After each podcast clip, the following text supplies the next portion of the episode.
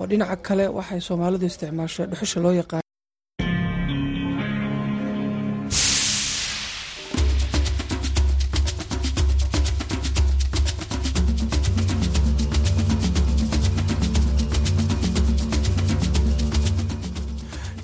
idhaa ya Kiswahili ya Sauti Amerika ikitangaza moja kwa moja kutoka hapa Washington DC. Assalamu alaikum mpendwa msikilizaji, popote pale ulipo, karibu katika matangazo yetu ya jioni hapa studio. Mimi ni Abdu Shakur Abud na mimi jina langu ni Harrison Kamau. Karibu kwenye matangazo yetu ya jioni leo, ikiwa ni Jumatano tarehe 14 Februari mwaka 2024 siku ya Valentine ama ya wapenda nao.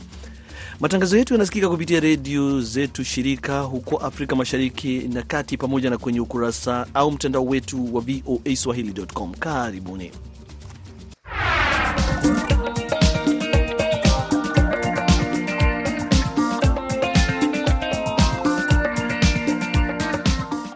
Nam, basi kati ya ripoti za kuandalia hii leo, kama walivyosema Kamao, siku ya wapendanao, ni kwamba katibu mwenezi wa chama tawala cha Tanzania CCM amekuwa akifanya ziara kote nchini akihoji masuala mbalimbali. Swala ni je, ana mamlaka ya kisheria kutoa amri kama hizo? Kiutaratibu ni kwamba sidhani kama kuna sheria ambayo inampa hayo mamlaka. E, nadhani ni mfumo sasa wa kisiasa kwenye nchi hii ya Tanzania ndio huo ambao umeregarega.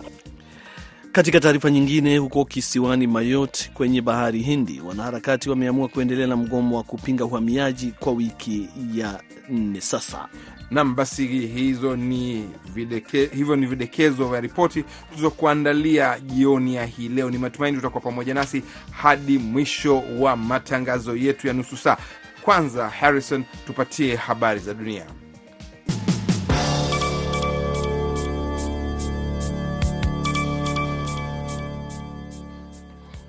Jeshi la Ukraine limesema leo Jumatano kwamba limeharibu meli ya kijeshi ya Rusia yenye uwezo wa kutua ndege kwenye bahari ya Black Sea karibu na eneo lililokaliwa na Rusia la Crimea. Jeshi hilo limetambulisha meli hiyo kama Siza Kunikov, likiongeza kuwa ilikuwa kwenye maji karibu na mji wa Alupka wakati iliposhambuliwa. Kufikia sasa hakuna ripoti yoyote kutoka upande wa Rusia kuhusiana na tukio hilo. Vikosi vya Ukraine vimeharibu meli kadhaa za Rusia kwenye bahari ya Black Sea tangu Rusia ilipofanya uvamizi halisi dhidi ya Ukraine karibu miaka miwili iliyopita. Wizara ya ulinzi ya Rusia imeripoti kuwa mfumo wake wa ulinzi wa anga umeharibu droni tisa za Ukraine usiku kucha, zikiwemo sita kwenye bahari ya Black Sea. Droni nyingine mbili zilinaswa kwenye anga ya Belgorod, wakati nyingine, mo, nyingine moja ikiharibiwa kwenye eneo la Veronek, wizara hiyo imeongeza. Maafisa wa Ukraine kwa upande wao wameongeza kusema kwamba mashambulizi kadhaa usiku kucha yameua takriban watu watatu karibu na mji wa mashariki wa Ukraine wa Donetsk. Shirika la afya duniani WHO limesema kwamba msimu wa uhaba wa chakula unaokaribia nchini Sudan huenda ukapelekea viwango vya juu vya njaa, magonjwa pamoja na vifo kutokana na magonjwa ya kuambukizwa miongoni mwa watu wenye njaa. Imekuwa miezi kumi tangu kuzuka kwa kasia nchini Sudan na kupelekea hali ya njaa kubwa na janga la kibinadamu, amesema Peter Graf, kaimu mwakilishi wa WH kwa ajili ya Sudan. Akizungumza mjini Cairo Jumanne, Graf aliambia wanahabari waliokuwa Jeneva kwamba takriban watu milioni 25 ambao ni zaidi ya nusu ya wakazi wa Sudan wanahitaji msaada wa kibinadamu. Miongoni mwao milioni 18 wanakabiliwa na njaa, wakiwemo milioni tano waliopo kwenye hali ya dharura, wakati wakiwa kwenye harakati au hatari ya kufa njaa. Huko Darfur, watoto laki mbili wanakabiliwa na, wanakabiliwa na njaa kubwa mwaka huu. WHO imeonya kuwa hatua za haraka zinahitaji kuchukuliwa kwa kuwa msimu wa upungufu wa chakula umebaki wiki sita pekee. Huo ndio msimu ambapo hifadhi ya chakula hushuka kabla ya msimu mpya wa kuvuna kuingia. Jaji mmoja wa Itali ameamua kuwa wafanyakazi wawili wa Umoja wa Mataifa hawawezi kuhukumiwa kutokana na vifo vya balozi wa Itali katika Jamhuri ya Kidemokrasia ya Kongo, mlinzi wake na dereva waliouawa 2021 kutokana na kwamba wana kinga ya kidiplomasia. Balozi Lucia Anastasio, mlinzi wa Vittorio Ivocazi pamoja na dereva wao Mustafa Milabo walikufa wakati wa jaribio la utekaji nyara kwenye barabara moja mashariki mwa Kongo wakati wakielekea kwenye mradi wa shirika la chakula duniani WFP. Waendesha mashtaka wa Rome walikuwa wameomba kushtakiwa kwa Rocco Leon na Mansur Luguru Rwagaza ambao wakati wa mauaji hao walikuwa naibu mkuu wa WFP wa Congo na afisa wa usalama mtawalia, wakituhumiwa kuzembea katika kupanga ziara ya balozi huyo. Hata hivyo, jaji Marisa Moseti Jumanne alisema kwamba wawili hao, kutokana na kuwa ni wafanyakazi wa Umoja wa Mataifa, hawawezi kushtakiwa kwa kuwa wana kinga ya kidiplomasia. Mahakama ya kijeshi ya DRC mwaka jana ilitoa hukumu ya maisha jela kwa wanaume sita kutokana na mauaji hayo. Utekaji nyara dhidi ya maafisa au misafara ya misaada imekuwa ikiongezeka sana DRC wakati balozi Atanasio na wenzake hasa waliposhambuliwa. Na mamia kadhaa wanawake katika Jamhuri ya Kidemokrasia ya Kongo wameandamana mapema leo mjini Kinshasa wakitaka vita kukomeshwa huko mashariki mwa taifa ambako mapigano yamezidi katika siku za hivi karibuni kati ya wanajeshi wa serikali na waasi wa M23. Aida Isa anatusomea ripoti kamili. Waandamanaji wengi wao wakiwa wanawake walioandamana mjini Kinshasa Jumatano wakiwa wamebeba mabango yaliyoandikwa matamshi mbalimbali mbali.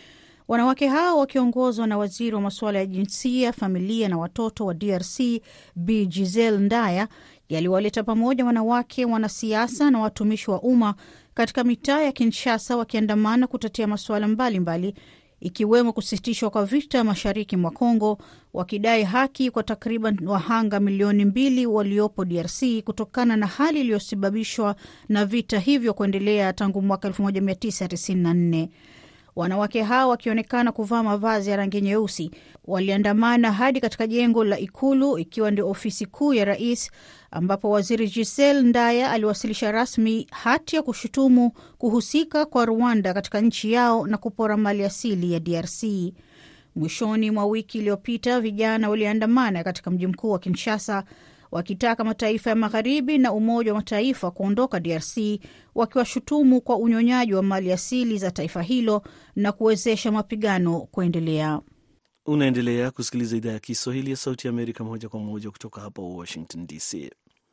Umoja wa Mataifa umesema kwamba ungependa kuona wawakilishi wa utawala wa Taliban wakihudhuria kongamano la kimataifa la siku mbili kuhusu Afghanistan litakalofanyikia Qatar wiki ijayo.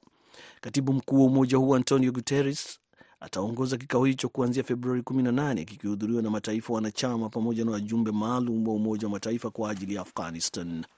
Msemaji wa katibu mkuu huyo Stephen Dujerik amesema kwamba madhumuni ya mkutano huo ni kushauriana kuhusu uhusiano wa kimataifa na utawala wa Taliban tangu alipochukua madaraka ya Afghanistan. Kikao hicho cha Doha, mji mkuu wa Qatar, ni cha pili kuitishwa na Umoja wa Mataifa chini ya mwaka mmoja, ingawa Taliban hawakualikwa kwenye kikao cha kwanza. Mojawapo ya vipaumbele vya sasa ni uwezekano wa kuteua mjumbe wa Umoja wa Mataifa ambaye ataratibu ushirikiano zaidi wa kimataifa na viongozi wa Taliban waliopo Kabul. Pendekezo hilo linaungwa mkono na Marekani pamoja na washirika wake wa Ulaya. Zaidi ya watu milioni mbili kutoka maeneo matatu yenye nyakati tofauti pamoja na visiwa elfu kumi na saba leo Jumatano wamepiga kura ya rais na bunge nchini Indonesia. Macho yote yameelekezwa kwa atakayekuwa mrithi wa rais Joko Widodo ambaye anaondoka ofisini baada ya kuhudumu kwa mihula miwili ya miaka mitano. Anayetarajiwa zaidi kushinda ni Prabowe Subianto ambaye ni waziri wa ulinzi mwenye umri wa miaka sabini na miwili na ambaye anawania urais kwa mara ya tatu baada ya kushindwa hapo nyuma na Widodo. Subianto alikuwa kamanda wa kikosi maalum wakati wa utawala wa kimabavu wa Suharto hadi pale alipofukuzwa kazi 1998 wakati akituhumiwa kuamuru kutekwa nyara kwa wanaharakati wa demokrasia, dai analokanusha vikali. Hata hivyo, kwenye kampeni zake amekuwa akitumia majukwaa kama ya kimitandao kama vile TikTok kutengeneza jina lake pamoja na kumteua mtoto wa rais Widodo kama mgombea mwenza kwa matumaini ya kupata kura kutokana na umaarufu wa Widodo. Waziri Mkuu wa India Narendra Modi leo amezindua hekalu la kwanza la Kihindu lililojengwa kwa mawe Mashariki ya Kati akiwa kwenye ziara ya siku mbili huko UAE. Ziara hiyo inaonekana kama mbinu ya kufanya kampeni zake kwa njia ya kimataifa pamoja na juhudi zake za kufanya India kuwa taifa la Kihindu kinyume na ilivyo sasa. Ziara hiyo kwenye hekalu la Babs Hindu Mandir kaskazini mwa mji wa Abu Dhabi ilikuwa ya kilele cha ziara yake ya UAE ambapo alipata nafasi ya kusifu rais wa taifa hilo akimtaja kuwa ndugu kabla ya kuzungumza mbele ya viongozi wa kimataifa wanaokutana Dubai. Modi anatarajiwa kushinda muhula wa tatu kama waziri mkuu wa India kwenye uchaguzi mkuu ujao wa taifa hilo ambalo ni demokrasia kubwa zaidi ulimwenguni. Na mchakato mgumu wa kuhamisha vifaru 21 walioko katika hatari ya kutoweka umechukua wiki tatu mwanzoni mwa mwaka. Shirika la huduma ya wanyama pori nchini Kenya kwa ushirikiano na mashirika kadhaa ya kibinafsi wamekuwa wakifanya kazi kwa miaka mingi ili kuhakikisha usalama wa viumbe hao. Maeneo ya hifadhi ya vifaru weusi nchini yalikuwa yameanza kukosa nafasi na hii ilisababisha uhamishaji huu wa hivi karibuni. Vifaru walihamishwa kutoka mbuga ya taifa ya Nairobi, Olpajeta na Lewa hadi Loisaba ambako walikuwa hapo kwa miaka hamsini.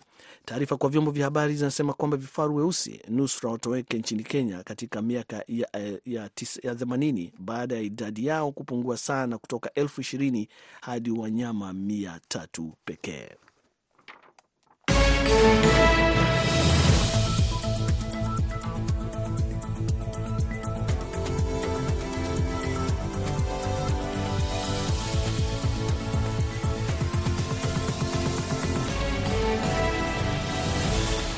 Unaendelea kusikiliza matangazo ya idhaa ya Kiswahili ya Sauti Amerika kutoka hapa Washington DC. Asante sana Kamau kwa taarifa hiyo habari. Na sasa habari yenye uzito inatupeleka huko Jamhuri ya Kidemokrasia ya Kongo, ambapo raia wa mji wa Uvira wanatoa malalamiko kufuatia hali ya mafuriko inayokithiri katika mji huo wa Kongo unaopakana na Burundi.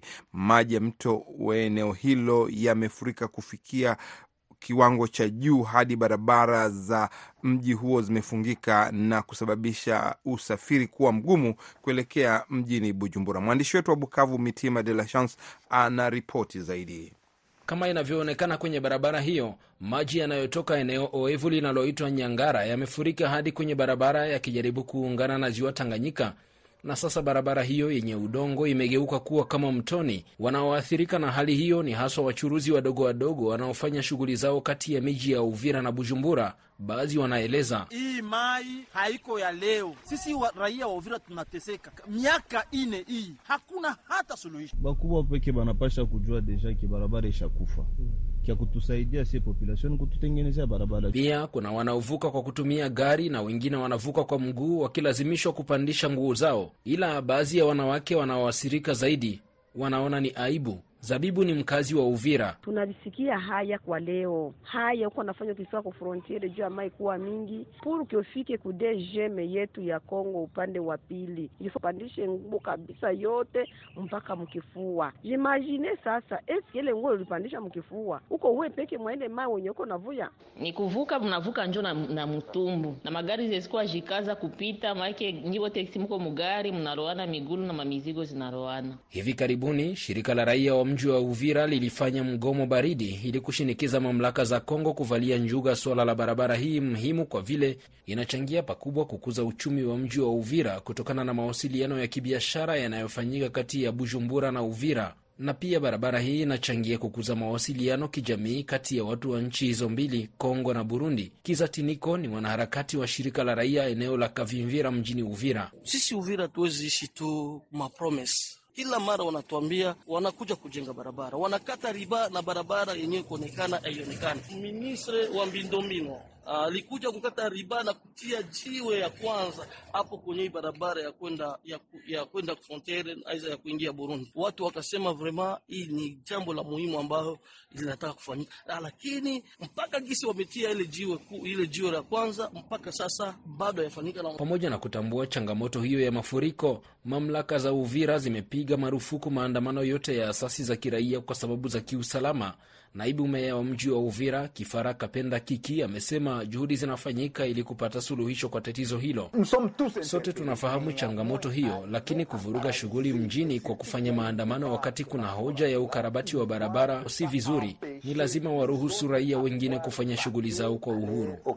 Asasi za kiraia mjini Uvira zimeapa kwamba ikiwa suluhisho la dharura halitapatikana ifikapo hii Alhamisi zitazidisha maandamano hadi pale madai yao yatakapotiliwa maanani.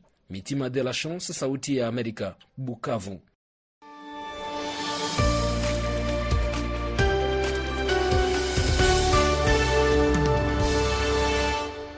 Nam mpendwa msikilizaji, unaendelea kusikiliza matangazo ya jioni kutoka idhaa ya Kiswahili ya Sauti Amerika, na hivi sasa tunaelekea upande wa pili wa mashariki wa Afrika kwenye kisiwa cha Mayotte ambacho ni sehemu ya Ufaransa, ingawa Komoro inadai, na huko tunakutana na hali ambapo wanaharakati hii leo walikutana na kuendeleza mgomo wa wiki nne hivi sasa, kufunga shughuli zote katika kisiwa hicho. Sababu ni kutokana na kuongezeka kwa wahamiaji hasa kutoka nchi za Afrika Mashariki kutoka Afrika ya Kati, Kongo, Rwanda, Burundi, wanakuja huko kwa sababu ni eneo la Ufaransa kutaka kwenda Ufaransa. Kwa hivyo kwenye simu niko pamoja na Hassan Muhamed Ali. Hassan, tuweze kutueleza hali ikoje? Uamuzi wao unaathiri vipi, unaathiri vipi hali ya maisha huko? E, kiukweli hali ya maisha sasa hivi haiko vizuri, kwa sababu wenyewe wa Mayote kwa sasa hivi kila wakimpata Mwafrika barabarani wanakuwa wanamsumbua kama ameendesha pikipiki wanamsimamisha, wanampiga. Kwa sasa hivi hata Waafrika huku wanasumbuliwa sana, wanasumbuliwa sana kwa sababu wanaambiwa wanakuja wao, wanakuja wengi. Lakini sasa ukisema Waafrika kweli, wao wa Maore si ni Waafrika vile vile? Tueleze Eh, huku wao wao wao wao kama wao Waafrika, ila wale wa Maore waliokwenda shule ndo wanakuwa wanajua wao ni Waafrika, lakini wao wengi wengi huku wana wanajitoa wao si Waafrika. Kwa hivyo wanakasumba kwamba wao ni Wafaransa. Na hali iliyokoje? Nyumba zao zilivunjwa, wale wahamiaji kutoka Afrika ya Kati na nyinyi kutoka Tanzania. Uh, serikali imechukua hatua gani hadi hivi sasa kurahisisha hali yenu? Kiukweli kulikuwa na wakimbizi waliokuja, walikuwa wanakaa nini kwenye uwanja wa mpira.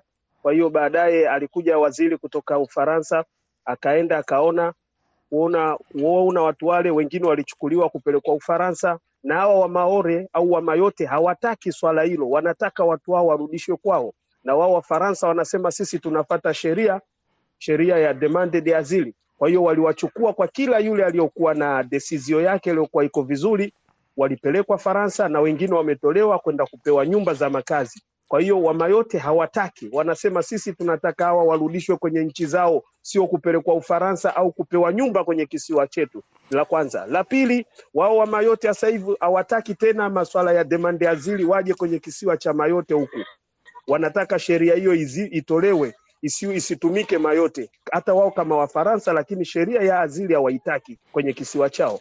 Kwa hivyo wanasema sheria ya azili ni sheria ya uhamiaji. Uh, wanatokea kutoka Komoro, kutoka kisiwa cha Nzwani. Na wewe umekaa hapo miaka saba, unaona hali ya maisha imekuwa magumu, inakuwaje? Sheria mpya ilitolewa, anataka kuondoa ile hali ya mtu kutokuwa raia, imechukuliwa vipi? Hii sheria inayotaka kutolewa kwa sasa hivi kwa kila yule ana karatasi. Kama una karatasi, basi wakikukamata, serikali wanaangalia zisheria, wanakurudisha. Asante sana Hassan kutoka Mayotte kuzungumza nasi kutoka mji wa Zauzi. Uh, tunaendelea kusikiliza matangazo ya idhaa ya Kiswahili ya Sauti Amerika.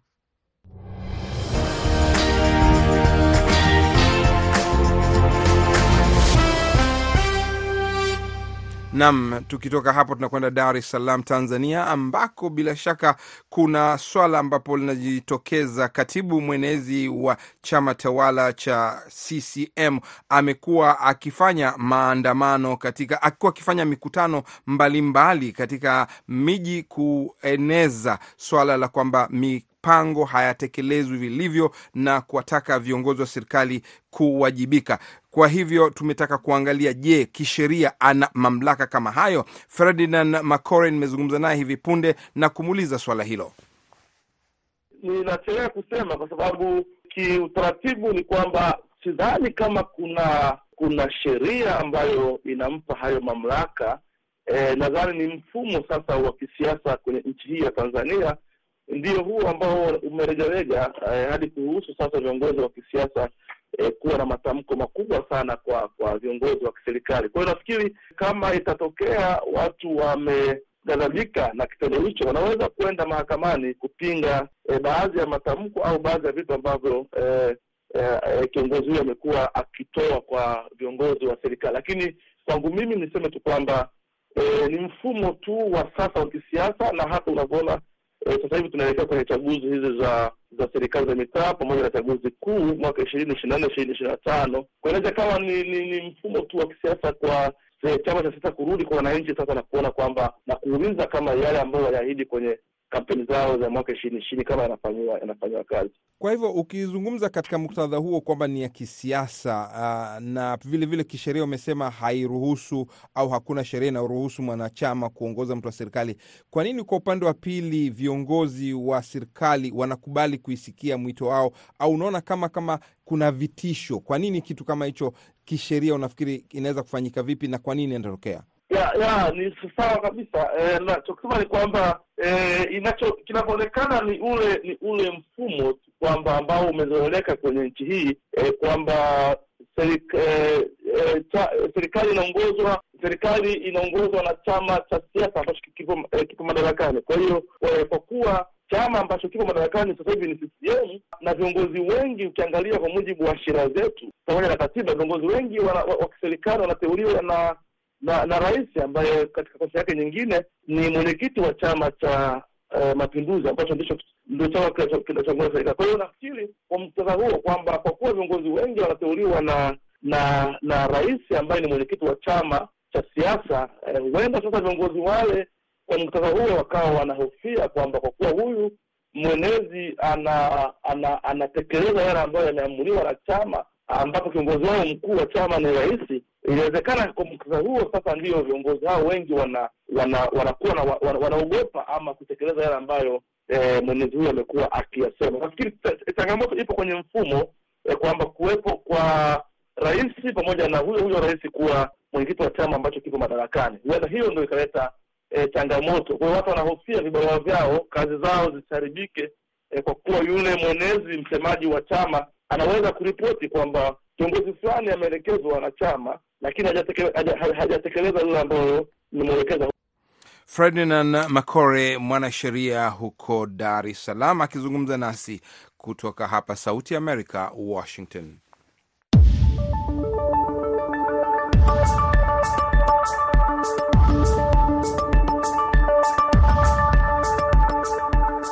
Leo katika makala ya afya tunazungumzia kuhusu utafiti mpya ambao unaonyesha kuwa kucheza mziki aina ya ala kwa kutumia vifaa vya kimuziki kunaweza kuwa na njia kubwa ya kupambana na ugonjwa wa kupoteza kumbukumbu.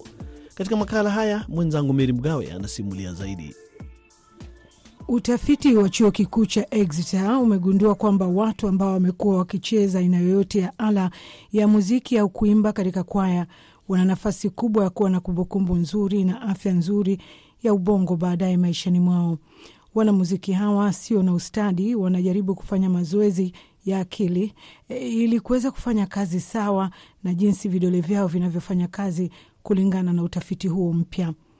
Watafiti kutoka chuo kikuu cha Exeter wamegundua kwamba kucheza ala za muziki na kuimba kunaweza kusaidia kukumbuka, kuendelea kuwa timamu na kuwa na mbinu za kufikiria katika maisha ya uzeeni.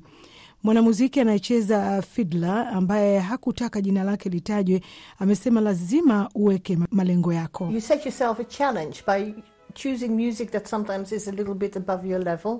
Unajiwekea mwenyewe changamoto kwa kuchagua mziki ambao mara nyingine uko juu ya kiwango chako, na kwa hakika ni changamoto ya kimahesabu kuona ni jinsi gani zinaungana pamoja. Pia kuna manufaa ya kijamii na kiakili ambayo pia yanafikiriwa kusaidia kuboresha afya ya ubongo. It's rewarding trying to do something Inafurahisha kujaribu kufanya kitu ambacho huwezi kuanza nacho na unakifanya tena unakifanya tena na kisha ghafla unaweza. Lakini pia ni upande wa kijamii, hilo ndio ambalo nimefurahi zaidi. Utafiti unajumuisha zaidi ya maelfu ya watu wenye umri wa zaidi ya miaka 40. Inalinganisha ni kiasi gani cha uzoefu wamekuwa nacho kwa kushiriki katika muziki ili ubongo wao kuweza kufanya kazi. Anne Cobert ni profesa katika utafiti wa ugonjwa wa kupoteza kumbukumbu kwenye chuo kikuu cha Exeter kusini magharibi mwa Uingereza.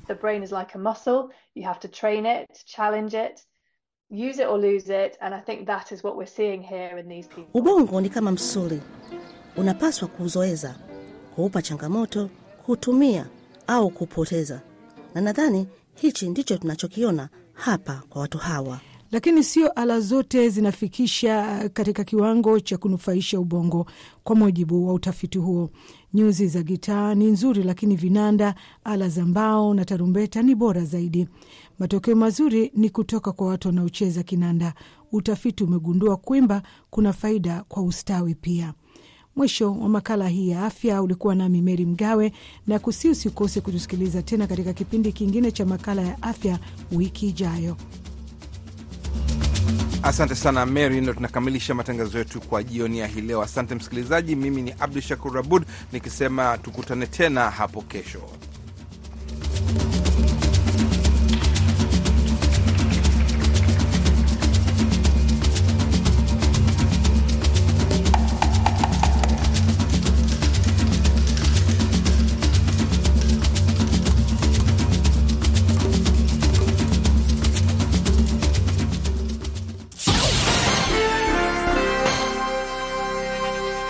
Ifuatayo ni tahariri inayoelezea sera na msimamo wa serikali ya Marekani. Katika mkutano wa hivi karibuni wa Baraza la Usalama la Umoja wa Mataifa kuhusu vitisho kwa amani na usalama wa kimataifa ulioitishwa na Russia kwa maslahi yake, naibu wa katibu mkuu wa Umoja wa Mataifa kuhusu maswala ya kisiasa na kujenga amani, Rosemary DiCarlo alisema tangu Februari mwaka 2022 afisi ya kamishna mkuu wa haki za binadamu wa Umoja wa Mataifa imeripoti majeruhi 30,041 ya raia nchini Ukraine, huku 10,382 wakiuawa, wakiwa ni pamoja na watoto 579. Alibainisha kuwa idadi ya majeruhi ya raia iliongezeka kwa kiasi kikubwa mwezi Disemba na Januari. Robert Wood, mwakilishi mbadala wa Marekani kwa masuala maalum ya kisiasa, alisema Marekani inasikitika kuhusu ongezeko la raia walioathiriwa na majeraha na inatoa rambirambi rambi zake kwa dhati kwa familia za raia wote waliouawa.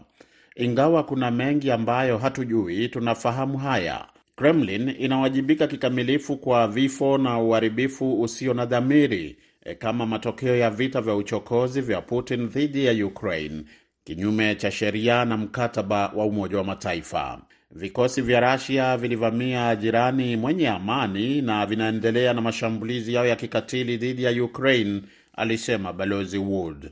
Balozi Wood alibainisha kuwa wachunguzi wanaoshirikiana na ujumbe wa Umoja wa Mataifa wa kufuatilia haki za kibinadamu nchini Ukraine na tume huru ya kimataifa ya uchunguzi kuhusu Ukraine wanaendelea na juhudi zao za kishujaa za kuorodhesha na kuchunguza madai yote ya uhalifu na ukiukwaji wa haki za binadamu karibu na maeneo ya vita na katika maeneo yaliyokuwa yamekaliwa awali na Russia. Ripoti hii imetoa taswira ya kikatili iliyojaa damu na mateso ya raia na ukatili usioelezeka uliofanywa na majeshi ya Russia huko Bucha na maeneo mengine mengi. Lazima tukumbuke, Balozi Wood alisema kwamba Russia pekee ndiyo iliyoanzisha vita hivi na uchokozi wake dhidi ya Ukraine ni ukiukaji wa wazi wa mkataba wa Umoja wa Mataifa na uadilifu wa eneo la Ukraine. Hata tunapokutana hapa, Russia inaendelea kukiuka sheria za kimataifa huku ikizidisha maradufu ukiukaji wake wa vikwazo vya silaha vya Umoja wa Mataifa kwa Jamhuri ya Kidemokrasia ya Watu wa Korea, yaani Korea Kaskazini. Rasia na Korea Kaskazini ni lazima ziwajibishwe kwa vitendo vyao ambavyo vinadhoofisha majukumu ya muda mrefu chini ya maazimio ya Baraza la Usalama la Umoja wa Mataifa. Russia, alisema Balozi Wood, ndiye mchokozi pekee katika vita hivi na ndiye pekee anayeweza kumaliza vita hivi hivi leo. Marekani alitangaza inatoa tena wito kwa Russia kuondoa mara moja majeshi yake kutoka kwenye mipaka inayotambulika kimataifa ya Ukraine, kusitisha ununuzi wake kinyume cha sheria wa silaha na vifaa kutoka Korea Kaskazini na kutimiza majukumu yake kama mwanachama wa baraza hili. Hiyo imekuwa ni tahariri iliyoelezea sera na msimamo wa serikali ya Marekani.